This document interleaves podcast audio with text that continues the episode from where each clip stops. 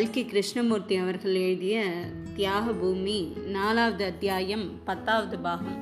Jilly Jilly. Sir அன்றிரவு நன்றாக தூங்கவில்லை.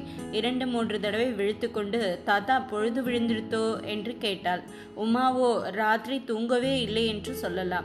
வெகு நேரம் வரையில் குழந்தைக்கு என்னென்ன உடைகள் வாங்குவது என்னென்ன ஆபரணங்கள் அணிவிப்பது எந்த பள்ளிக்கூடத்திற்கு அனுப்புவது எப்படி எப்படியெல்லாம் வளர்ப்பது என்ற யோஜனையில் ஆழ்ந்திருந்தார். இரவு சுமார் இரண்டு மணிக்கு தூங்கியவள் அதிகாலையில் எழுந்திருந்து பொழுது விடிய இன்னும் எவ்வளவு நேரம் இருக்கும் என்று ஜன்னலண்டை வந்து பார்த்தாள். சரி வெள்ளி முளைத்து விட்டது. இன்னும் சற்று நேரத்துக்கெல்லாம் பொழுது விடிந்துவிடும். சாருவை அழைத்து வர வண்டி அனுப்ப வேண்டும் என்று எண்ணினாள். சாருவை விட்டு இனிமேல் தன்னால் பிரிந்திருக்க முடியாது என்று உமா தீர்மானித்து கொண்டாள். அவளை இனிமேல் தன்னுடன் வைத்துக்கொண்டு தான் வளர்க்க வேண்டும். ஆனால் இந்த எண்ணம் எப்படி நிறைவேறும்? அப்பாவிடம் எல்லாவற்றையும் சொல்லிவிடலாமா? அதை நினைத்தால் உமாவுக்கு பயமாய் இருந்தது. தன்னுடைய செய்தியை அவர் ஒப்புக்கொள்வாரா? பாவி பதிதை என்று நிராகரிக்க மாட்டாரா? எப்படியும் ஒன்று நிச்சயம். தான் யார் என்று தெரிந்தால் உடனே இனிமேலாவது புருஷனுடன் வாழ்ந்திரு என்று தான் உபதேசிப்பார். முடியாது முடியாது.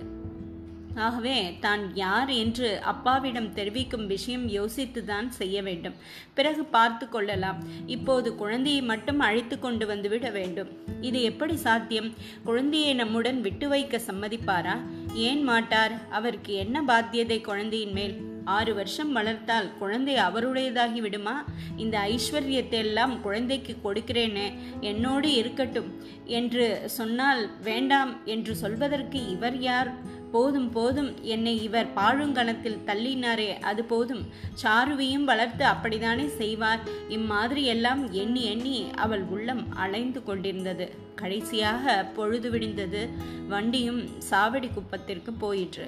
கொஞ்ச நேரத்திற்கெல்லாம் சம்பு சாஸ்திரியும் சாருவும் வசந்த விகாரத்திற்கு வந்து சேர்ந்தார்கள். உமா பங்களாவின் வாசலிலேயே காத்திருந்து அவர்களை உள்ளே அழைத்து சென்றார். பங்களா தோட்டம் எல்லாவற்றையும் சுற்றி காட்டினார். தோட்டத்தில் இருந்த புஷ்ப செடிகள் சாருவின் உள்ளத்தை கவர்ந்தன. அந்த செடிகளை விட்டு வருவதற்கே சாருவுக்கு மனம் வரவில்லை. கடைசியாக பங்களாவின் டிராயிங் ரூமில் வந்து உட்கார்ந்தார்கள். சாஸ்திரி உபச்சாரமாக பங்களாவும் தோட்டமும் ரொம்ப அழகாக இருக்கு. மயன் மாளிகையில் துரியோதனன் தரையை ஜலம் என்றும் ஜலத்தை தரை என்றும் நினைச்சுண்டு திண்டாடினானே.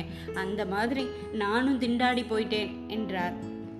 உமாம் ஆமாம் சாஸ்திரிகளே இவ்வளோ பெரிய பங்களாவில் நான் ஒண்டிக்காரி தனியாக இருக்கேன். எனக்கு எவ்வளோ கஷ்டமாக இருக்கும் பார்த்துக்கோங்கோ என்றாள். அதற்கு சாஸ்திரி உலகமே இப்படிதான் இருக்கம்மா. சில பேர் இருக்க இடமில்லாமல் திண்டாடுறா. சில பேர் இருக்கிற இடத்தை என்ன செய்கிறதுன்னு தெரியலேன்னு திண்டாடுறா என்றார். தொடரும்.